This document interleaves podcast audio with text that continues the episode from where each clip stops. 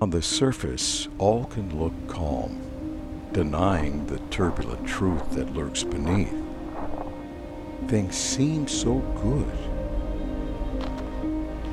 Every ripple causes pain, division, and distraction, echoing out and churning up the waters of our faith. You'd think we would have figured it out by now. If only I'd spoken louder or taught clear his truth. Would these waves of confusion and doubt have stilled by now? It's all a haze, murky waters, and dimming light. Our divine purpose and mission seem so distant, almost out of reach. Where do we go from here? Yet, in spite of the chaos, there's a stillness, a clarity, a beckoning to remember the timeless wisdom and teaching that echoes back to his loving light. Dear Church,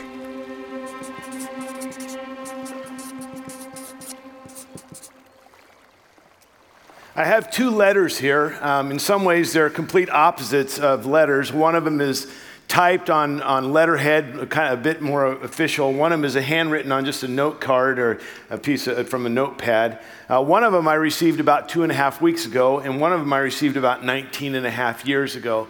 So they're really quite different, but there's a lot of similarities between these two letters.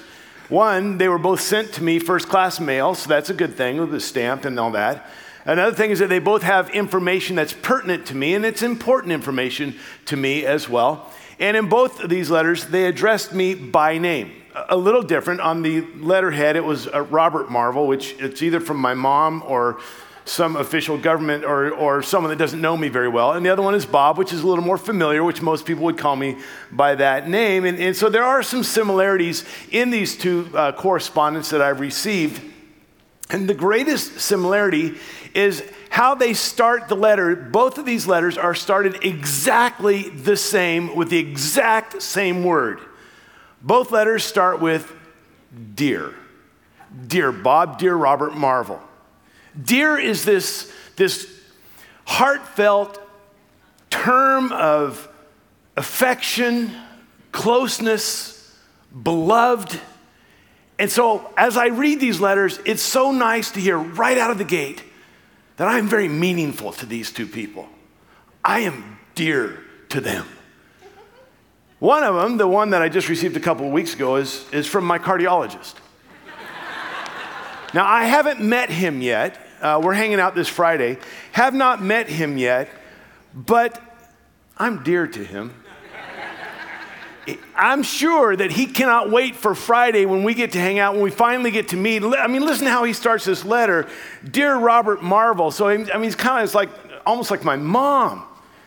He starts off with this he says, I hope you are doing well. He really cares. I mean, he, we're, I'm dear to him, I, this heartfelt affection. And, and, and he talks about us hanging out Friday. I mean, we're hanging out at his office, but but we are hanging out on Friday, and he gives me some of those details. And, and listen how he ends this letter. We look forward to seeing you. I don't even know who we is, other people that are dear to him. I, I don't know. And then he finishes off with these words Your partner in health. Saddle up, partner. I mean, he didn't really sign it, it's just typed out his name, but man, I'm dear to him. We're gonna hang out, we're gonna be partners in my health. Now, the truth is this my insurance company is going to pay him handsomely to hang out with me. and if you knew who this individual was, and I'm sure he's a great, great guy, I'll find out Friday. But if you said, hey, Pastor Bob talked about that letter you wrote him, he'd be saying, Who's Pastor Bob and what letter? I mean, I know that this came from the scheduling department. I get that. So when he says, Dear Robert Marvel, it's more of a formality, it's a, it's a salutation. It, it's not really that, that we have this tight bond and he just can't wait to hang out with me. But he said, Dear. This one, this handwritten one, starts off, Dear Bob, similar. But he says this Dear Bob, this next week we will celebrate Father's Day. I'm taking this opportunity to let you know how I feel as a father. First off, I want you to know how extremely I, proud I am to be Bob Marvel's father. And then he writes for two pages, and at the end he says, How blessed I am as a father to have a son like you. I truly love you and your family. It's always a very special time when we are together. Bob, I love you and pray for you. Your dad. Now, when dad wrote, Dear Bob, it wasn't a formality. There's a history there. No one is going to pay him when we hang out. He doesn't want to be paid to hang out with me. There's a connection, there's a relationship, there's love, and there is care. See, this letter I've held on to for 19 and a half years. And this letter will be thrown away after the 11 o'clock service when I no longer need the illustration. because they've sent me several others and it's on my calendar. One is a formality, and one is a deep relationship. So we hear these words, dear church, dear church. And that could be a formality. It, it, could be from a person or an organization to another organization, just some information exchanged. Or it could be something far more deeper, more relational, a, a connection. And so we're going to be looking at a letter. That's the, the name of this series, Dear Church. And Paul writes this letter. And as he writes this letter, you begin to understand it's not a formality, but there's something deeper. In fact, in this letter, in 1 Corinthians chapter 4, verse 15, Paul writes, In Christ Jesus, I became your father through the gospel. Like there was this relational connection. There's some history there. There's, there's a closeness, and there's a care, and there's love, and there's concern. So, who does he write this letter to? Well, in the opening uh, words of this letter in 1 Corinthians chapter 1, 2, he says this to the church of God in Corinth. So he writes this letter. And so we're starting this series today called Dear Church. And I want to just say we're going to be looking in the book of First Corinthians. It's, it's a letter, but we call it a book in the Bible, First Corinthians. I just want to state this is not a systematic study of the book of First Corinthians. If we did that, it would take a very, very long time. There is so much in this book. And as you'll see today, when I just focus on a couple of introductory verses, it would take us a long time to get through the book. So that's not what it is. What it is is finding some truths that this that this one who sees them as like he's their father, they're his children, some truths that he writes to them about, and then how does that apply to us? Now, normally when I plan out a series like this, I plan out it's gonna be six weeks, it's eight weeks, but you know, every single time that I do that, a couple of weeks into it, I'll say, you know, as I've been studying, I'm gonna have to extend this series. So I'm just telling you right up front, I'm not really sure how long this series is gonna go, but I will commit to this. By Thanksgiving, we will be done whether we're ready or not so that we can go into, you know, Christmas with an Advent series. So I just telling you that we're gonna be we're gonna be looking at that. Today, as we start this series, I want to give you some context, some backdrop, some backstory. And so for some of you, you're going to love this. Last night, all the, all the teachers and retired teachers said, that was so great. Some of you will love this. Some of you are going, can we get a sermon? Because really, probably the first three quarters or four fifths of this is more teaching than preaching. We'll get we'll land the plane. But if you're like like I don't need the backstory, I don't need the historical context, I don't need the geographical setting, I don't need the cultural context. If that's you, here, instead of just like surfing your social media. During this first portion of my teaching time, why don't you read Acts chapter 18 and 1 Corinthians 1, and that'll give you your own little backstory. But for the rest of you, I, it's going to feel a little bit like a history lesson, a little bit like a geography lesson. Are you okay with that today? Yeah. All right, then let's get into it. So he says to the church of God in Corinth, many of you are aware, Corinth was a city in the, in the, uh, the nation of Greece. And Corinth was a very, very important city in the first century. It was probably one of the top five as far as size of cities in the Roman Empire in the top five. Now, Athens gets all the attention, but Corinth was probably five times bigger than Athens, just popularity wise, the numbers of people that lived there. And it, there's not a consensus on this, but there's an estimation that it was between two and 500,000 people lived in Corinth. That, that, that it was kind of this town that's, if you look at the Mediterranean, is about the midway point between Jerusalem and Rome. If you want to use some biblical cities, it's about the midway point there in the meridian, uh, in the Mediterranean, uh, in Greece. Now, Greece, I've got a map of Greece just to kind of help you see this. This map of Greece it shows that, that uh, you know, Greece is, is landmass and islands. The Greek islands are fantastic. If you've ever been there, it's just absolutely spectacular. The water's azure blue and turquoise, and the hillsides are just dotted with all these whitewashed houses. It's just beautiful, beautiful setting. But the main landmass of Greece itself, Greece proper, is two pieces. One, it's the mainland to the north, and then down below is a thing called the Peloponnese Peninsula. It, it's that, that section down below there, um, underneath it in, you know, in the water, but they're not separated. They are connected.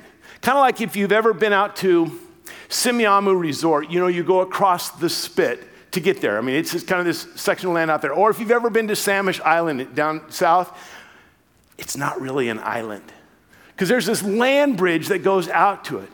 Well, in a similar way, these two pieces of Greece that kind of almost, well, not really look like a, in theory, they're kind of like an hourglass, but it's as if Picasso drew it because it's really all disjointed. Anyway, they're connected with this little, this little land bridge, and this bridge is called an isthmus. Like all I want for Christmas, it's I S T H M U S, isthmus. Why don't you say that? Isthmus. Now clean the spit off the back of the people in front of you. Okay, this isthmus, and Corinth lies in this isthmus. We'll get in a little bit closer. I'll show you another map to see how this plays out. That Corinth is there. Now, it looks like it's just a little dot, but remember, you're talking about two to 500,000 people in that isthmus at its, at its tightest point is only three and a half, maybe four miles wide. So it's all through there. It's not just a dot there. It's, that whole area would be uh, considered Corinth. This is a very strategic town and area, especially when it came to commerce. Because if you were shipping anything, any cargo from Asia or from Africa, from Egypt or from the near or, or even far east, and going towards Rome, and it is the Roman Empire, if you went around the Peloponnese Peninsula, it would take you 200 miles out of the way. But if somehow you could get across this isthmus, it would save you a, man, a massive amount of time, not just time, but maybe your life. Because going around the Peloponnese Peninsula was very treacherous and very dangerous. In fact, there were many proverbs that were talking about no sailor goes that way twice. They just don't live to, to see the second time. Or if you're going to go around the Peloponnese Peninsula, you better have your, uh, you know, your effects and your matters in order because you're probably going to die. So any of the, the cargo that was going, the, the trade routes, the, the commerce would go through. This was like the bottleneck. And shipping companies began to find that if they would bring it in from the, from the east or from the west, either way, and stop there, they could unload their cargo and have porters and longshoremen and different companies that would transport all of their cargo across the uh, isthmus to a waiting ship, load it on, and then take it on to their destination. So if you got the Aegean Sea and the Ionian Sea, um, uh, and, and, then even up into the uh, Adriatic Sea, that, that's the best way to do it. So all commerce bottlenecked down to this little uh, piece of property. And if your ship wasn't too large, there was a thing called the uh, diolkos. The diolkos was this kind of this wooden railway track. They would actually put your ship on rails and push it across those three and a half, four miles over to the other side, and away you go. Now, while all your cargo is being transported, your boat is being transported, you're waiting for all that, the sailors could all go into Corinth and have a little R and R. You begin to understand that if this is the bottleneck of the whole trade route, that the area would be very diverse in the kind of people that were there, all kinds of uh, different ethnicities that would be there, very cosmopolitan. But it wasn't just this diverse cosmopolitan of all these sailors and longshoremen. Corinth was also a place of athleticism. Because every two years, Corinth would host the Isthmian Games, uh, which were done in, in honor of the god Poseidon. They were athletic and musical competitions. They were second only to the Olympic Games and would happen every two years. So athletes from all over the world would come and converge on that. But it was also not just athletes, but it was artists. There would be musical competitions as well. And Corinth was a place of great culture and art. They had an outdoor performing arena for, for plays and for, for performances that would seat 18,000 people. And they had a concert hall, an indoor concert hall that could seat 3,000 people. So there's a lot of music, a lot of culture, a lot of art, a lot of these fine arts that were a part of that. And because of all the commerce and all the activity with the athletics and, and because of all the, the arts, it was a very wealthy city. The idea of being in Corinth was a, a place of, of affluence, of luxury, of creature comforts. Uh, let me take some of you back to 1974. 1974, Chrysler had the Cordoba. And their spokesperson for the Chrysler Cordoba was Ricardo Montalban. Any of you remember this one? And as Ricardo Montalban would tell about the glories and the beauties of the Chrysler Cordoba, he would talk about the seats, that they were made out of rich Corinthian leather. Anyone remember that? The rich, Corinthian. oh, I'm buying the Chrysler. It's got the, Corinth doesn't have leather. It was just this idea, there was just this sounds so poetic, this wealth and this luxury of the rich Corinthian leather. But the culture, while not known for leather, was known for its luxury, for its, for its wealth, for its, its creature comforts. It was also a place of great diversity when it came to religion and the Greek and the Roman gods. There were six temples and at least 26 shrines. Temples to, to Apollo, and, uh, Apollo and to Isis and, and to Hermes and to Poseidon and to Fortuna. But, but the crown jewel was up about 1,900 feet above the city, up there on the, uh, it's called the Acrocorinth, up on this hill, where they had the, the temple to the goddess Aphrodite, the goddess of fertility the goddess of love. And it has been reported by some that at one point, this temple not only housed but employed 1,000 temple prostitutes to engage in these acts of worship to Aphrodite. So that's kind of the setting.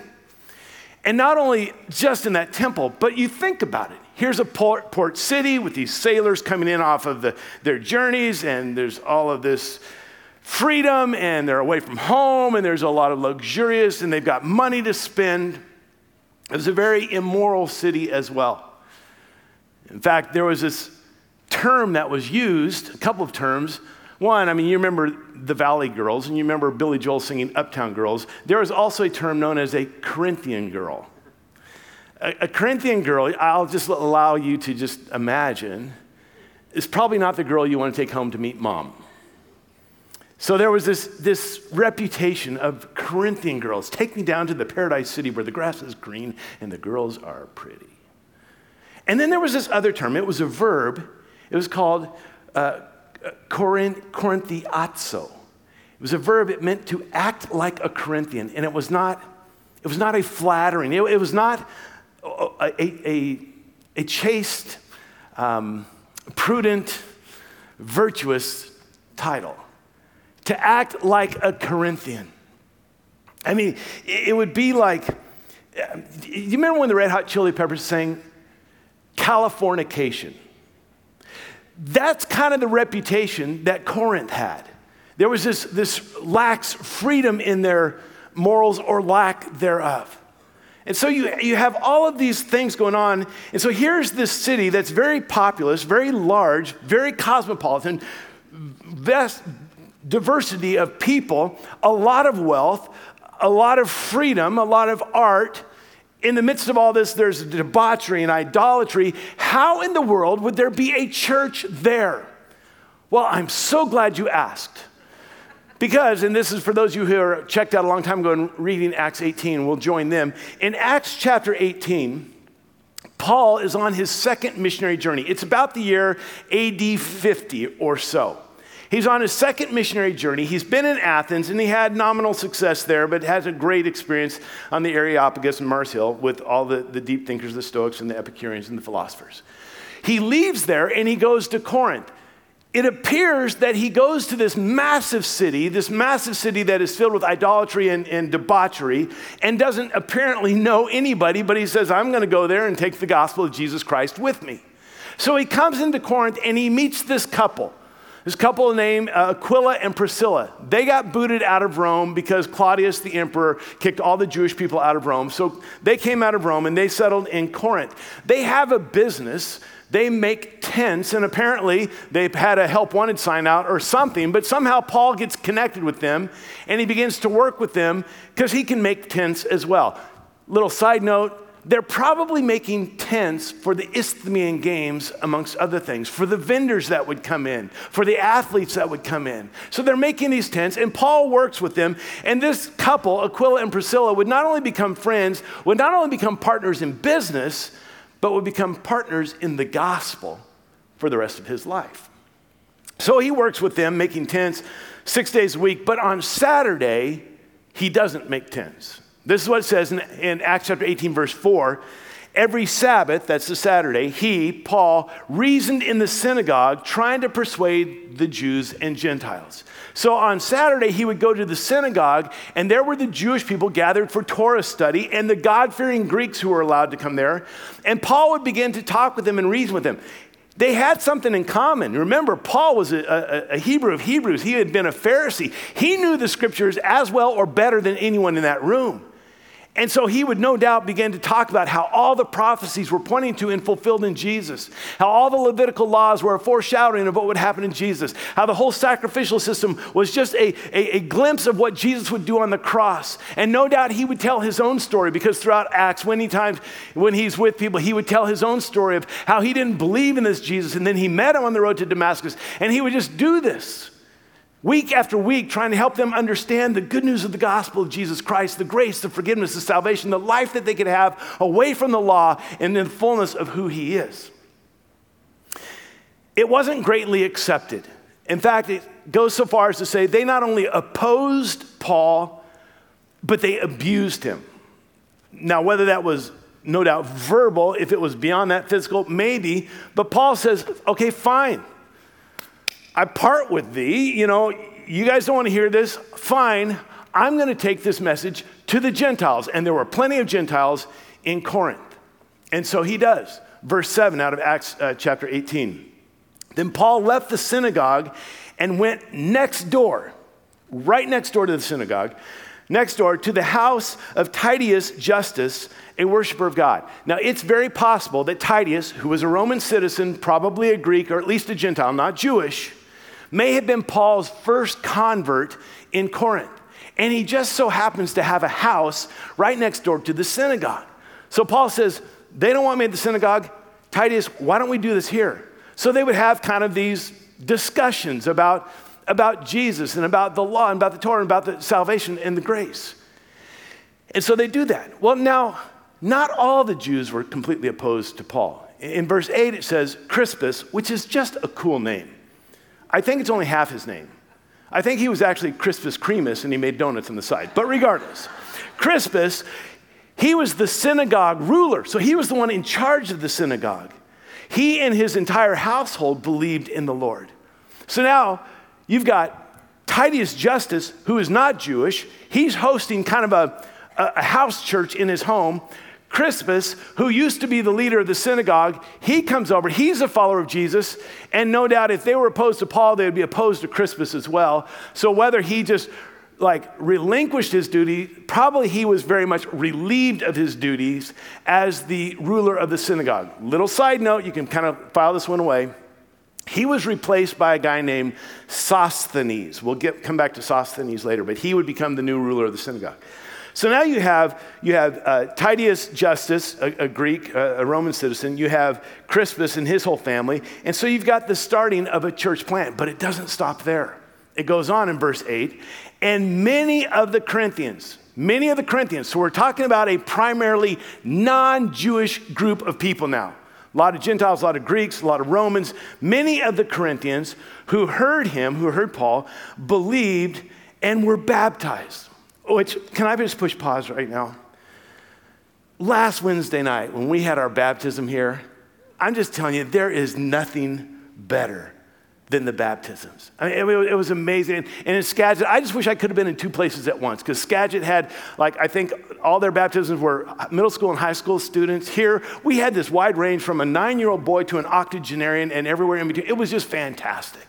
Well, this is happening here. Many of these Corinthians are hearing the good news of the gospel and they're getting baptized. So, so, so Paul plants this church in this most unlikely place and the church is a light in a dark city. It's dark, dark morally, it's dark spiritually, it's dark religiously. He plants this church and it's a light in a dark city. Now, normally, Paul on his journeys would do something like that, leave someone in charge, someone like Titus or Crispus, and then he would move on.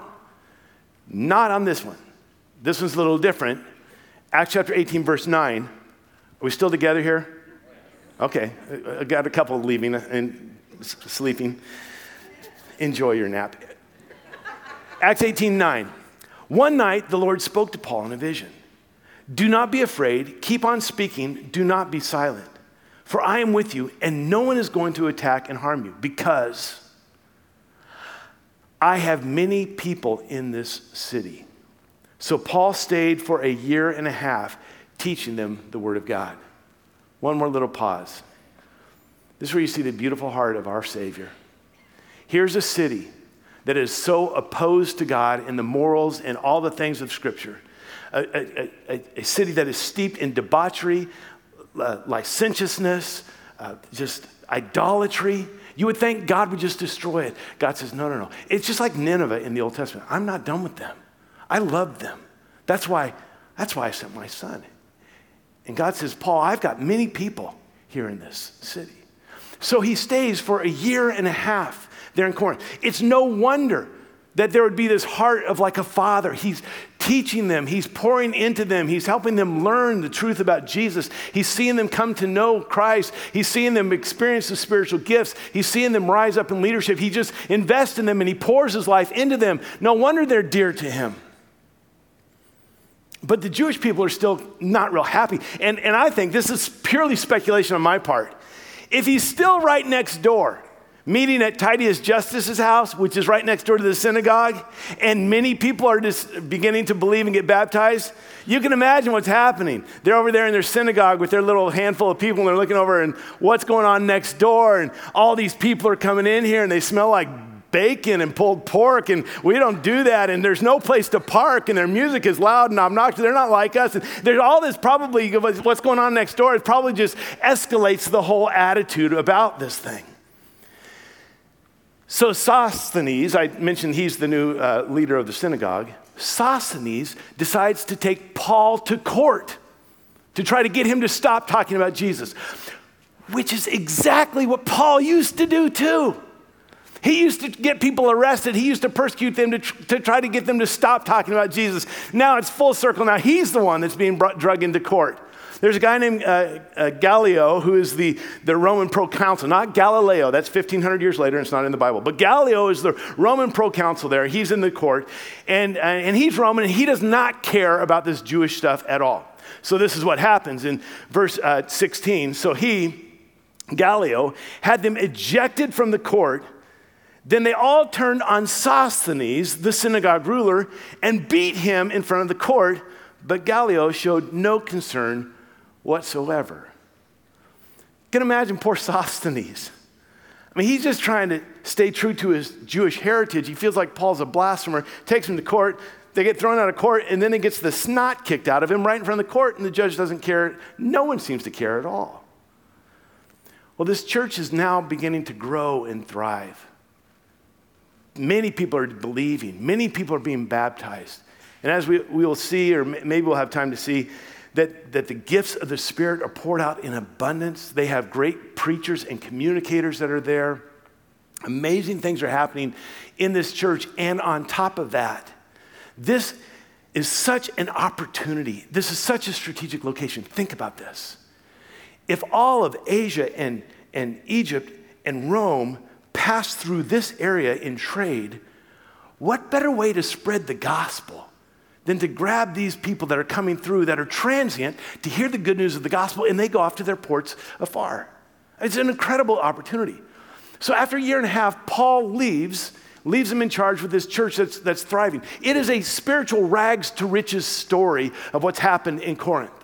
Now, fast forward two or three years, Paul is now in Ephesus And the rags to riches spiritual story of the Corinth has now turned around and has gone from riches back to rags. There's some issues, there's some trouble.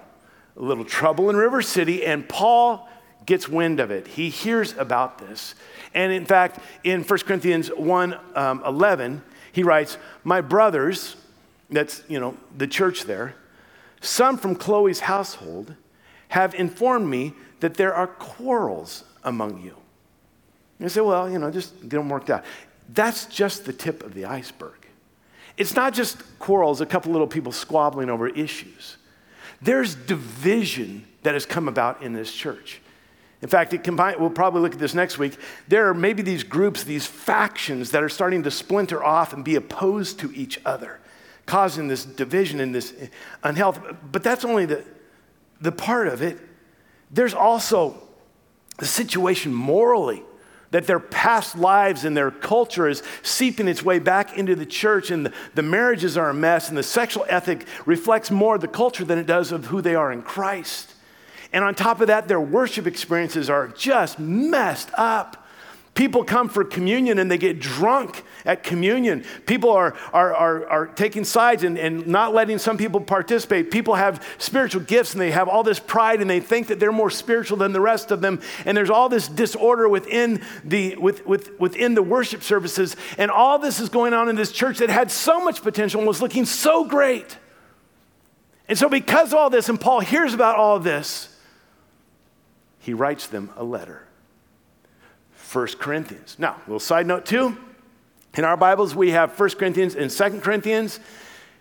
We know that there was at least a third letter, and there was maybe a fourth letter that was written that's alluded to in these books. There were probably at least four letters written, but two of them we have. And the one we're going to be looking at is 1 Corinthians. And some of you are going, Love this book. Love is patient. Love is kind. This is our wedding verse. This is going to be great. Yeah. 1 Corinthians 13 is great. But he didn't write the letter so they would have something to quote at their weddings. In fact, this letter, it's, it's not theolo- theological, it's, it's more corrective. It's about righting some wrongs. I mean, there's other things that he wrote, like Ephesians, a lot of doctrine and theology, Romans, a lot of doctrine and theology. Not in this one so much. This one is a correctional letter. He addresses at least 11 issues, and 10 of those 11 are behavioral. There's only one theological issue he addresses, and that has to do with the resurrection. We may get to that in November. If we don't, I promise you in April at Easter we will. Okay. But he confronts all of these behavioral issues that have gotten them, they, had, they were so doing so good, and yet it's become so horrible. But remember, they're very dear to him. So when he writes, and, and as we'll see, he writes some of the strongest words of any of his letters to the Corinthians. But look what he says in 1 Corinthians 4 I am not writing this to shame you, but to warn you as my dear children. Okay, that's the introduction to my sermon. so if you've been reading Acts 18 and, and 1 Corinthians 1, come on back, come on back. Now we're going to get started. Are the rest of you still with me? Okay, so let's get into this letter. So we're going to look in, in 1 Corinthians. We're going to start right at the beginning, 1 Corinthians 1. When we write letters, we end with signing, you know, sincerely Bob Marvel or whatever. And we kind of end with saying who wrote the letter. They would start with that. And this is what we see in 1 Corinthians 1. Paul, he starts off just talking about himself. Paul, called an apostle of Christ Jesus by the will of God. I won't get into this a lot, but it will come up later because there's questions about his authority. Who do you think you are, Paul? And he's saying, listen, I'm an apostle of Christ, not because I wanted to be, not because I pursued that. I didn't have this dream of being an apostle of Christ, but I was called, and it's by God's will. He appointed me, so he's addressing some, I think, some authority on this, because he's not just coming up with, with his ideas. Now, I, I probably don't have time for this, but this is, to me, one of the coolest little rabbit trails of all. So he, he starts off and he says, I'm Paul, I'm an apostle of Christ, by the will of God, I was called by him, and our brother Sosthenes. Ooh, wait a second. I've heard that name before Sosthenes. Sosthenes had been the ruler of the synagogue. Now, let's say this Sosthenes is a unique name to us, it was not to them. There were probably many, many men named Sosthenes. This may not be the same person, but what if? What if Sosthenes, who was opposed to Paul and the Christians, who took them to court, who got the stuffing beat out of him, and no one cared about him, what if the followers of Jesus decided that they would bless their enemy? To love those who persecuted. And what if it was the Christians who followed the story of the Good Samaritan that actually picked him up and nursed him to health? And what if that kind of unhuman love melted his heart to say, there must be something to this Jesus? And what if then Sosthenes was converted? And becomes a ministry partner with Paul, the very one he took to court. Now, that's biblical, not biblical. That's speculation. But how cool would that be, huh? I mean, it is kind of an interesting coincidence that Sosthenes, the only place in the Bible, shows up there and there. Anyway, so this Sosthenes, whoever he is, may have been Paul's secretary, may have been a scribe for him, writing it. Rarely did Paul write his own letters because of his, uh, most believe because of his eyesight. But he goes on and he addresses who this is written to. Verse 2 to the church of God in Corinth, to those sanctified in Christ Jesus. So there's these differentiation. You're in Corinth and you're sanctified in Christ. It's like he gives them a a physical address, a geographical address, and a spiritual address. Yes, physically, you live in Corinth, but spiritually, you're alive in Christ. That's the case. You're here in Corinth, no doubt, but your real life is in Jesus. And there's that, that, that beautiful picture of, of having our surrounding culture, but a, a greater loyalty and he says, and you're sanctified into Christ Jesus. Now, sanctification, big word, that's that ongoing transformational process that the Holy Spirit works within us. But in this context, it's not just that ongoing process, it's something that happened that changed, something that was originally met, meant for profane purposes and somehow transformed to be a God honoring purpose. Let me illustrate that. In the early 80s, I was going to college in Portland, Oregon. During those years, an individual came to our region. His name was Bhagwan uh, Raj, Rajneesh, Sri Rajneesh. Remember the Rajneeshes? Okay. Gets this whole following, this cult following. They go off into Antelope, this little place out in central Oregon, and uh, they, they set up this commune, this big city. They have all these acres, and there's Rajneeshpuram. And it was all the, all the rage, it was on the news all the time. And it was really quite deplorable what would take place in this, what became, in essence, a sex cult. Very deplorable, very uh, filled with, again, that word debauchery and immorality. That was set up for a profane purpose. But over time, things changed. And what was at once Rajneeshpuram is now Washington Family Ranch, a Young Life Ranch, where thousands and thousands of middle school and high school students hear about Jesus every single summer. Yeah, see, something that was so profane has been turned around by God's good grace and become very, very beautiful and holy. And he says to these Corinthians, listen, this was your life, the kind of life that you lived, but you've been sanctified, you've been turned around for God's purposes to glorify Him, to honor Him. It's kind of this whole being in and being of. You're, you're in Corinth, but you're of Christ. You know, we talk about we're in the world, but not of the world, and that comes from Jesus' words we'll look at in a second. But he says, You're in Corinth. We understand that. It's a dark place, but you're not of Corinth. You're of Christ. Jesus would say it this way in John 17 My prayer is not that you take them out of the world, but that you protect them from the evil one. They are not of the world, even as I am not of it. Sanctify them by the truth. Your word is truth. And that's exactly what has happened to these followers of Jesus. They've been sanctified in Christ Jesus. They've been taken out of the, they're, they're in the world, but they are of Christ. And he doesn't stop there. It's not just you've had this salvation experience. He says this He says, To the church of God in Corinth, to those sanctified in Christ Jesus and called to be holy. Now, some of your translations will say, called to be saints. And we like, like, eh, because in our mind, saints are like, that's when the Catholic Church canonizes somebody and then they, they've got sainthood or whatever. No, the whole concept of, of being a saint or being holy is that idea of, of being called out and set apart for God's purposes. Uh, let, me, uh, let me say it this way, illustrate it this way. When our girls were young, during Girl Scout cookie days, we would buy Girl Scout cookies.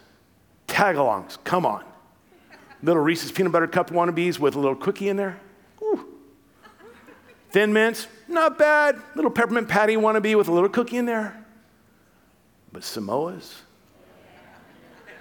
Can I get an amen?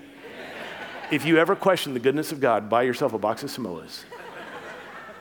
Chocolate, caramel, coconut, the crispy cookie. So we would buy these, these boxes of cookies, and I would buy several boxes of each, but I would buy one extra box of Samoas, and they would go in the freezer with the word dads on them. Now, we would make it very clear to our girls of all the Girl Scout cookies, you may eat freely. But the day you eat Dad Samoa's is the day you shall surely die. Because those were set apart for my good pleasure, for my purposes. I purchased them for me. And what he's saying is listen, you have been purchased with the blood of Jesus Christ, and you are set apart for God's good pleasure for God's purposes, and you are the saints. And he goes on at the end of verse 2 together with all those everywhere who call in the name of our Lord Jesus. Can we just stop there? All those everywhere who call in the name of our Lord Jesus, you know who that would include? Us. And while this is written to a church 2,000 years ago, there are principles that apply to us. This is us. You could just change out the names to the Church of God in Bellingham, to those who are called to be saints, to the Church of God in Mount Vernon, to those to the Church of God online, those who are called to be saints. This is for us as well. You say, well, wait a second. I'm not a saint. I'm not a saint. Listen, if you understand what the Bible says about saints and you're in Jesus Christ, positionally, you are a saint. No amens there. Behaviorally, not yet, but positionally, you are a saint. You are a saint. Saint Emma, you are a saint. Saint Steve, you are a saint. Saint Jonathan, you are a saint. Saint Claudia, you are a saint. You are set apart for his good pleasure in his purposes. Now, it's not because they're so holy, because they're not. They're a mess. Um, well, stink, I'm way out of time. Um, nine times in the first nine verses, he keeps pointing back to why he can say this about them. It has nothing to do with them and everything to do with Jesus Christ. Nine times he says, You're sanctified in Christ, you're called in Christ, you're graced in Christ, you're enriched in Christ, you're gifted in Christ, you're kept in Christ, you're blameless in Christ. It's all about what Jesus has done and will do and is doing. And uh, let's wrap this up at the end of this little section in verse, uh, verse 8. He says, He will keep you strong to the end so that you will be blameless on the day of our Lord Jesus Christ. You started, you were sanctified in Christ, and He is going to make sure that at the end of it all, you're blameless. And what is this whole, this whole letter is about is in the meantime, in the meantime, live faithfully. Live faithfully. As he would conclude in verse 9 God, who has called you into fellowship with his son Jesus Christ our Lord, is faithful. Great is your faithfulness. Thanks for hanging with me today, but let me land it this way. We live in Corinth, our own Corinth, but we are of Christ. We have been transformed by Jesus. Jesus will make us blameless on the last day. In the meantime, we are called to live faithfully. Paul would write to another church, the church in Ephesus, these words I urge you to live a life worthy of the calling you have received. Your calling is in Christ, your standing is in Christ, your identity is in Christ, your life is in Christ. You're in Corinth, but you're of Christ. So, what would it look like? What would it take for us, you, me, to look less like Corinth and more like Christ in our lives, in our attitudes, in our relationships, in our values, in our morals, in our worldviews, in our sexual ethic. What does it look like for us to look more like Christ and less like Corinth?